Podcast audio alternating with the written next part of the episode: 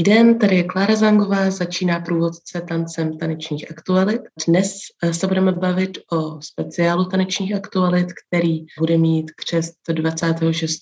října v úterý. A já jsem se sem pozvala při této příležitosti kolegyni z tanečních aktualit Petru Dotlačilovou, se kterou se eh, nezvykle spojuju na dálku, protože Petra je v Francii Petra krom toho teda, že je editorkou speciálu a budeme se o něm chvíli bavit, tak se zejména věnuje výzkumné činnosti v oblasti divadla a to zejména divadla 18. století. Petro, ahoj. Ahoj. Začnu otázkami na ten speciál, které jsou aktuální. Ty jsi působila jako editorka, já mám s editory značné zkušenosti, jako s lidmi, kterým předám svůj článek, aby do něho nahlédli, vylepšili, vyšperkovali, případně se na mě obrátili s připomínkou. Nikdy jsem vlastně ale nepracovala s editorem na takové té velké tištěné publikaci. Je tam ta činnost nějaká jiná, kterou tam vykonáváš? No, jo, určitě je jiná a je taková jakoby komplexnější asi než jakoby u jednotlivých článků třeba v novinách nebo v časopisech, protože já musím ještě dodat, že vlastně to editorování jakoby textu jsem nedělala sama. Byla jsem jeden z lidí, co četli ten text, můžeme říct, ale editovali taky Lucie Derčeniová, Lucie Hayashi a taky Daniela Machová nám pomohla, takže vlastně je to práce více lidí a jsou to všechno vlastně autoři, nebo teda zaměstnanci, abych tak řekla, tanečních aktualit, kteří dlouhodobě prostě pracují a mají zkušenosti s tou editací. Ale jako co dělám já ještě navíc, je, že vlastně já jsem s tím textem od začátku až do konce. To znamená, že oslovuji autory, jestli by ten text chtěli vyprodukovat a jakým způsobem. Potom vlastně je i urguji, samozřejmě to je velká součást té práce, že musím vlastně dohledat na ty uzávěrky textu. Potom vlastně navstává ta fáze editace, se, potom se text vrací k autorovi a několikrát si ho vyměníme a když je tohle hotovo, tak vlastně teprve nastává korektura a potom ještě nastává překlad, protože speciální vydání je dvojazyčné, takže tam máme ještě další krok toho, že to jde k překladateli. To samozřejmě musím jako zpětně přečíst a porovnat. Často vlastně i s překladateli nebo mezi překladatelem a autorem komunikuji, jestli ten překlad jako odpovídá a na závěr je vlastně ta grafická úprava, takže já vlastně potom i zadávám tu práci grafičce a kontroluji vlastně, aby to sedělo vlastně graficky, aby to bylo konsistentní. Té práce je hodně. To znamená, že ty jsi sama i přišla s nějakým podnětem, jako o čem by se mohlo psát, si říkala, že se vlastně oslovovala ty autory s tím, jestli by ten článek chtěli napsat. Takže si přicházela i s nějakými tématy, nebo jste k němu spíše docházeli společně třeba? K tomu tématu nebo ke všem tématům docházíme na základě takového brainstormingu v rámci redakce nebo v rámci třeba užšího kruhu redakce, takže vlastně padají různé náměty a v rámci těch témat už padají i jako jména autorů, kteří by mohli na jaké téma napsat a jak, ale vlastně vždycky to potom záleží na tom samotném autorovi, na co se chce přesně v rámci toho jakoby užšího tématu zaměřit změnit. Letos to vyšlo i tak, že já když jsem třeba zadávala ty schrnovací texty, které máme vždycky na začátku schrnutí sezony určitým autorům, řekla jsem jim téma té publikace jako celku, tak oni se sami přihlásili, že by chtěli si napsat i na to téma v jejich oboru. Ještě bychom měli teda říct, o čem to je. Téma letošního speciálu je taneční vzdělávání. Je ti osobně tady to téma blízké? Tanec a vzdělání, takhle jsme to nakonec nazvali Dance and Education. Samozřejmě je to strašně důležité důležité téma, o kterém se hodně, hodně diskutuje. Pro mě je to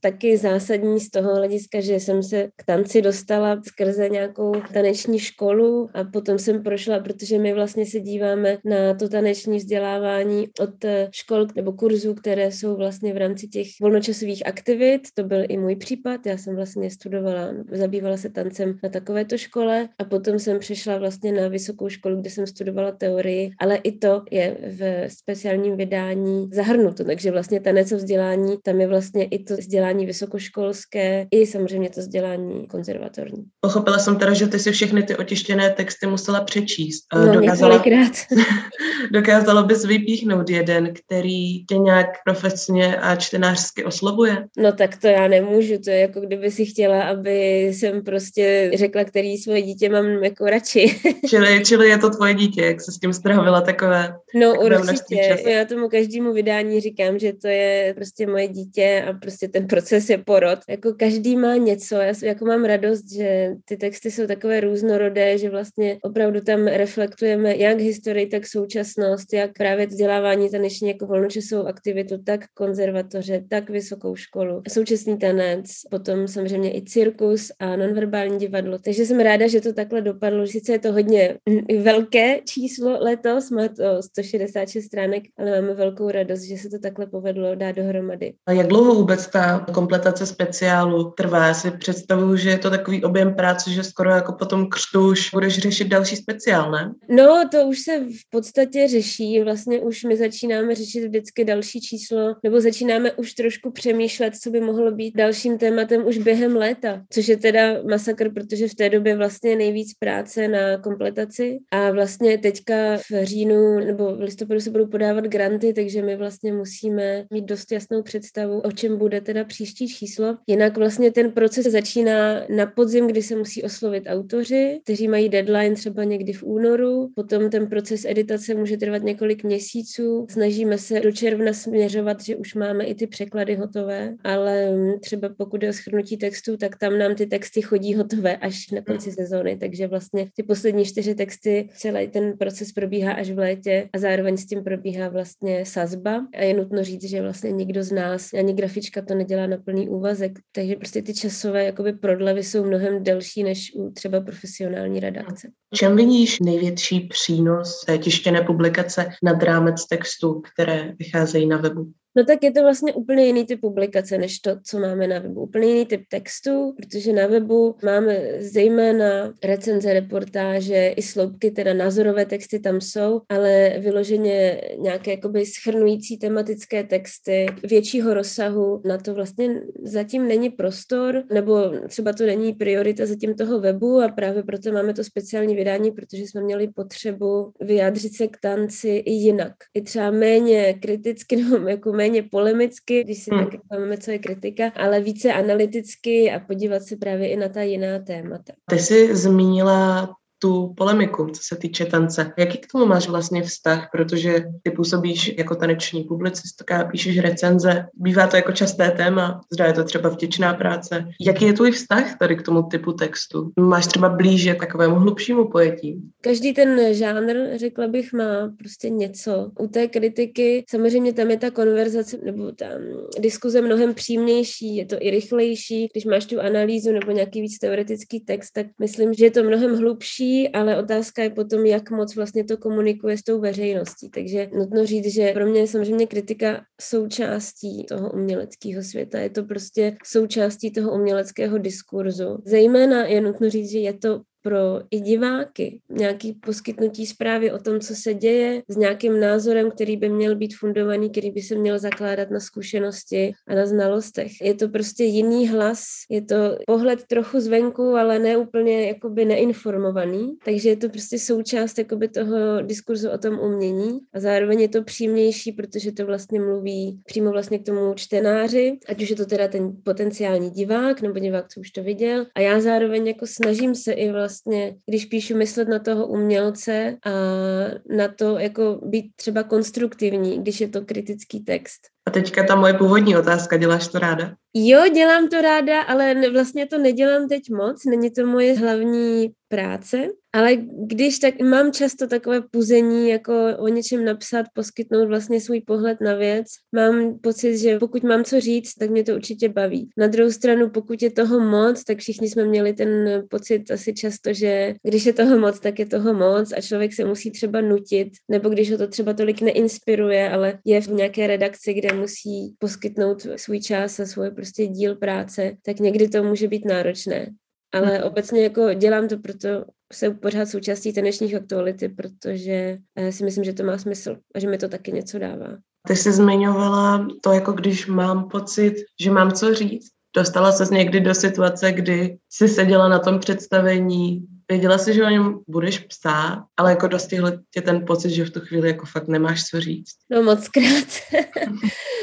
Nebo prostě často má člověk tu otázku, proč to je už jakoby ten výchozí bod a my jsme na tohle měli často i jako diskuze nebo v rámci našich workshopů to třeba řešíme s mladými kritiky, jak k takové situaci přistupovat a vlastně člověk musí, může vycházet i ze sebe, z toho, proč tohle jakoby nesouzní se mnou. Může být spoustu důvodů, no, nemusí to být jakoby v tom díle, může to být třeba ve mně, takže může se obrátit ta perspektiva a potom já myslím, že když člověk jakoby potom se do toho ponoří a začne si jako to dílo trošku víc analyzovat, podívá se třeba na kontext, tak vždycky v tom samozřejmě něco najde, protože vždycky ten umělec samozřejmě do toho vloží strašně moc energie a všeho možného, takže vždycky je možnost jakoby nějak do toho vstoupit, i když mě to třeba neinspiruje, tak jako něco se na tom vždycky najde. Prostě člověk musí být upřímný, takže jako když to nesouzní, tak to napíšu, no. Rozumím. A teďka se ještě musím zeptat na jednu otázku směrem ke speciálu. Jak ses vlastně v roli editorky ocitla? A e, druhá část té otázky, musela jsi něco osvojit, než si začala tuto roli vykonávat? No Maria, to byla škola ohněm. Tak já už jsem byla v té době v redakci skoro 10 let a už jsem teda byla v zahraničí, ale zároveň jsem měla potřebu pořád být součástí aktualit. Takže když jsme jako vymysleli, že ukončíme projekt Ročenky a začneme něco nového, tak jsem se vlastně i přihlásila, že bych ráda se na tom podílela a nakonec to dopadlo, takže jsem se stala tou hlavní koordinátorkou projektu a musela jsem se naučit strašně moc věcí. Jednak je to jakoby o komunikaci. To je možná ta nejdůležitější věc, jak komunikovat s lidma, jak jim dávat eh, feedback, že zpětnou vazbu na ty texty. A není to jednoduché, hlavně když jsou tam jako emoce, když je stres, když se nestíhá, když jsou spoždění texty. Tak to je náročné i jako sebe ukočírovat, aby člověku, jako bych tak řekla, nebouchly nervy a samozřejmě bouchly nervy moc krát, čímž se omlouvám teda všem autorům a tak dále, kteří to třeba museli schytat. A potom samozřejmě i ty technické technické věci, jak si dávat pozor, aby to bylo všechno stejné, vyvážené graficky, co se týče třeba pramenů nebo citací, co se týče celé té grafické podoby a taky překladu, jako sjednotit třeba terminologii. Takže tam mhm. bylo spoustu věcí. Zmínila jsi ty emoce. Dostala se někdy do situace, že se například musela udělat nějaký výrazný zásah do textu a z toho potom vznikly ty emoce, které si musela nějakým způsobem ukočírovat. Takový ten jako pocit, který může ten autor mít, že si mu jako do toho textu třeba zasáhla příliš nebo si musela být příliš kritická. Záleží taky, jak se ta kritika podá. A o tom to je pro mě, že kritika vždycky může se podat, nebo ten feedback se může podat různými způsoby. Pokud člověk má takové ty ironické poznámky a vlastně je dost nepříjemný v tom, jak jako prezentuje ten feedback, tak eh, potom dostane i takovou reakci. A já to znám jako by z té strany toho autora, takže já když eh, píšu ten feedback, tak eh, se snažím být pořád jakoby v mezích slušná, vysvětlit, proč je to tak, proč ještě potřebujeme trošku něco dotáhnout, nebo tady tuhle část přepsat, nebo tady tuhle část vyškrtnout. Takže snažím se jakoby komunikovat tak nějak, bych to řekla, slušně, no, aby jako jsem co nejvíc jako neutralizovala ty špatné pocity na straně toho autora. Obrátím pozornost teďka k tvé výzkumné práci. Ty se věnuješ především období baroka, říkám to správně? 18. století, no a tam je to dost složitý s těma definicema. Co tě na tomto období přitahuje v souvislosti s divadlem? No je to hrozně jako dynamický období, tak samozřejmě každá část historie má něco a vždycky je tam nějaký vývoj, ale pro mě hlavně třeba ta druhá polovina, ale vlastně to začalo už v první polovině 18. století, tam se událo třeba v tanci tolik věcí. Vlastně máme obrovský vývoj techniky a máme i vývoj vlastně toho, jak se myslelo o tanci, co vlastně tanec je, co může znázorňovat nebo nemůže znázorňovat. Bylo tam spoustu diskuzí o tom, jestli tanec jako může vůbec vyprávět příběh. A potom já se teda zabývám v posledních sedmi letech hlavně i divadelním kostýmem a tam taky vznikly jako v rámci té estetiky, jakoby vůbec techniky toho kostýmu velmi dramatické změny, které ale nejsou třeba jakoby dramatické byly na konci, ale začalo se na tom pracovat už v polovině století, takže je to i taková mravenčí práce dívat se na ty změny, které vlastně někdy pro nás jako z našeho hlediska nejsou až tak eh, viditelné, ale pro ně znamenaly strašně moc. Takže je to jakoby takový to vžití se do toho, co ty věci znamenají a jak o nich přemýšleli tehdy, takže to mě jako hrozně baví. A pomáhá ti to v něčem v reflexi toho současného divadla? Divadla? Já myslím, že jako znalost historie rozhodně dává takový širší kontext a širší povědomí, když se člověk potom dívá na to, co se děje dnes. Můžou dělat různé paralely s tím, jak se prostě přemýšlelo už před 200 lety nebo 300 lety, že určité problémy zůstávají, určité prostě diskuze pořád tam jsou stejné. Takže dává to takovou širší perspektivu, ale samozřejmě technika se vyvinula, a myšlení o tanci, estetika se vyvinula, takže jsou tam věci, které vždycky člověk musí posuzovat v rámci toho daného prostě kontextu a doby. No. Přemýšlím ještě o tom, že když se učí nějaká moderní historie, tak uh, ti vyučující velmi často odkazují na 19. století s tím, že je to to období právě, kde započaly jako změny, které žijeme až dodnes. Je to v tom divadle v tomhle jiné, že je jako to těžiště v tom 18. století, nikoli v tom 19. Jo, tak určitě v 18. století se stalo hodně velkých změn. To osvícenství vlastně nastartovalo strašně moc myšlenek, které prostě dodnes jakoby trvají. Vážné a tragické náměty byly zejména ze života králů a bohů a vlastně ty vyšší vrstvy, když to tak řeknu. A vlastně v druhé polovině 18. století se začínali vážně dívat i na život jako obyčejných lidí, měšťanů. Jakoby ta rovnost, když to tak řeknu, to je opravdu jakože jedna z těch jako základních principů, co osvícenství přineslo rovnost mezi lidmi odrazila i v tom divadle a to jako žijeme dodnes. Kdy jsi vlastně vyprofilovala tady tímhle tím směrem? Bylo to třeba jako už, když jsi šla studovat taneční vědu, tak se věděla, že se chceš věnovat výzkumu a třeba i výzkumu tady v tomhle období se zaměřením na ten kostým? No, to vůbec. Já jsem šla na taneční vědu s tím, že jsem eh, chtěla dělat něco s tancem, ale věděla jsem, že prostě tanečnice ze mě nebude. Nikdy to nebyla moje ambice. Tanec jsem měla ráda, tancovala jsem všechny možné druhy, balet, moderní tanec a lidovky, ale prostě studovala jsem gymnázium, věděla jsem, že profesionální tanečnice nebudu. A pak jsem se dozvěděla o tom, že existuje taneční věda. A já jsem vyloženě šla s tím, že budu dělat to, co mě baví. No, budu aspoň studovat chvíli, co mě baví a uvidíme, co se stane. A vlastně neměla jsem vůbec žádné jako ambice vědecké nebo třeba kritické nebo nic. Znala jsem jako historii, mě bavila historie vždycky a zároveň já jsem předtím studovala italské gymnázium, takže jsem měla italštinu, čehož vlastně na katedře záhy využili a hnedka mi dali nějaké texty, abych překládala, abych četla a analyzovala a tím pádem mě to hodilo jakoby celkem automaticky do historie a člověk, když poprvé jako přičichne té práci s těma pramenama no a má k tomu nějaké asi jako dispozice a zájem, tak už u toho zůstane, no, takže já jsem vlastně se k tomu dostala už v prváku a potom jsem vlastně se profilovala docela rychle na 18. století a pak jsem si doplnila francouzštinu a zůstala jsem v tom 18. století a, nejdřív jsem se věnovala vlastně diskursu o, baletu, spíš teoretickém, jak se o něm psalo, jak se o něm přemýšlelo. Později vlastně jsem zjistila, že je určitě jako mezera, když to tak řeknu, ve výzkumu o kostýmu a tak jsem se profilovala potom, když jsem přišla do Stockholmu. No a proč ten kostým si vizuální člověk? Myslím, že všichni, co dělají s tancem, tak jsou už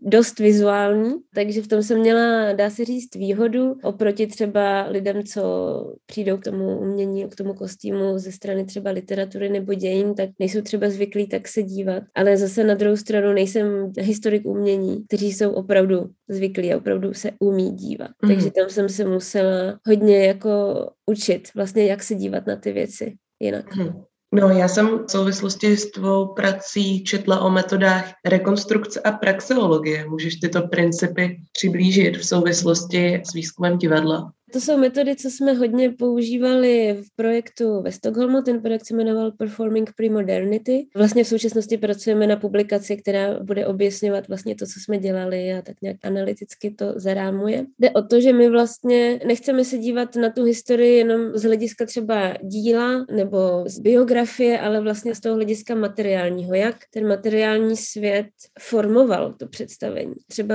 v tom 18. století je to hodně výrazné, když se podíváme, v jakých českých divadlech hráli. V Čechách máme divadlo v Českém Krumlově a i další historická divadla. Ve Stockholmu je Drottningholm a Confidancen a ještě Gripsholm. Takže jsme měli vlastně příležitost být v těch prostorech a studovat ty prostory. Dělali jsme i různé workshopy, díky kterým můžeme zkoumat, co třeba historické divadlo z 18. století dělá se zvukem, co to dělá s pohybem, jak to vlastně ovlivňuje naše vnímání jako diváků. To souvisí i s kostýmem, že vlastně když tančíte barokní tanec v moderním kostýmu, tak tak eh, může to fungovat a samozřejmě je to relevantní, jako ve Francii se to dělá hodně, že se modernizuje jaksi barokní tanec, ale pro výzkum je důležité vlastně mít to oblečení na sobě, že člověk vlastně pochopí, proč ty pohyby jsou, proč určité pohyby jsou tak, jak jsou, protože oni vlastně korespondují s tím oblečením. Dráhy pohybu u žen jsou jiné než u mužů, protože ženy měly ty šaty delší, měly třeba někdy i vlečku dříve, nebo měly ty dlouhé sukně, takže vlastně nemají tam tolik prvků jako muži, kteří vyloženě ukazovali tu techniku těch nohou. Vlastně my jako se zabýváme tou praxí, aby jsme se naučili o té historii aby nám vlastně ta praxe, ta zkušenost praktická se stává jak, trošku jako pramenem. Ale ne v tom, že my říkáme, takhle to bylo, ale v tom, že my vlastně si vytváříme trošku jako historicky informované zážitky toho historického divadla. No a když tady ten experiment probíhá, tak to jakoby testuješ jenom sama na sobě, anebo máš třeba nějakou skupinu, které se potom v nějakých rozhovorech doptáváš na ty zážitky? No, já to sama na sobě moc vlastně nedělám, nebo taky tančím a taky vlastně jsem zvyklá mít na sobě to oblečení z té doby, ale když děláme ty výzkumy, tak máme třeba profesionální tanečníky, kteří mají mnohem větší praxi v tom barokním tanci, takže to mají mnohem víc zažité než třeba já. Máme profesionální krejčí, která zná ty techniky 18 18. století. Známe vlastně přesně tu kompozici, tak ten kostým funguje jinak. Je to úplně jiný pocit pro toho interpreta, než když má na sobě něco, co vypadá barokně, ale vlastně není to ušité barokně, abych tak řekla. Aha. My jsme v hledišti, takže my máme jakoby ten věm estetický, jakoby eh, divácký a potom vlastně je tam ta diskuze o tom, jak on se v tom cítí, i ta diskuze s Krejčí a s ostatními věci, co jsou v té místnosti a jaký mají oni jakoby z toho věmy. Ty jsi v současnosti ve Francii, působíš tam v Centru barokní hudby. Jak se tam dostala a na čem pracuješ nyní? Já pokračuju vlastně ve výzkumu toho kostýmu. Ten můj projekt je vlastně podpořený Swedish Research Grant, jedno z nejdůležitějších těles, co financuje výzkum ve Švédsku. A je to tříletý postdoc a je to mezinárodní postdoc. To znamená, že z těch tří let dva roky bych měla být v zahraničí a já jsem si vybrala jako partnera Centrum barokní hudby ve Versailles, protože už jsme spolu déle spolupracovali, mám tady spoustu kolegů a zároveň oni mají podmínky na to vytvořit databázy, protože vytváří už jako různé databáze jako online, ale nemají nic o kostýmech. Takže jedna součást jakoby toho výzkumu je vytvořit databázy pramenů o kostýmu z toho 18. století, možná zahrneme i 17. století, která bude potom přístupná všem a bude mnohem jednodušší udělat si představu o tom, jak kostým v té době vypadal, jaké máme prameny. Oni jsou různě rozprostřené, takže něco je ve Francii, ale spoustu věcí důležitých, které nejsou nikde jinde, je ve Stockholmu nebo i v Českém Krumlově, co se týče kostýmu, takže budeme vytvářet tuhle databázi. A zároveň vlastně pokračuji i v té praxeologii, dá se říct, protože teďka aktuálně spolupracuji na představení od Moliéra Zdraví nemocní, které bude mít premiéru ve Versailles v lednu. A vlastně celý ten projekt je výzkumný. Je to ve spolupráci se Sorbonou a oni právě postupují takto praxeologicky, že mají historický tanec, historickou hudbu, vlastně ty instrumenty a vytváří 60 historických kostýmů podle těch střihů a podle materiálů, které se používaly v té době. A já spolupracuji vlastně na tom výzkumu ohledně kostýmů a taky masek, protože tanečníci budou mít všichni masky. Takže teďka se zabývám třeba tím, že hledám různé historické receptury na papír maše. Máš nějakou představu, čeho bys chtěla v oblasti té badatelské dosáhnout? Co by pro tebe byl ten absolutní vrchol? No tak eh, z hlediska akademického se dá říct, že absolutní vrchol je stát se profesorem na nějaké univerzitě, ale tak to je hodně, hodně dlouhá cesta. Nevím, no, jako každý vlastně další krok je vrchol. Jako kdybych skončila na tom, že jsem udělala tenhle tříletý postdoc, tak je to pro mě skvělý. A co bude dál, uvidíme, ale jako asi to nejvíc je prostě dělat pořád to, co mě baví. Říká Petra Dotlačilová, která byla hostem průvodce tancem. Já Petře děkuju. Loučím se a budu se těšit příště. Shledanou. Díky moc, ahoj.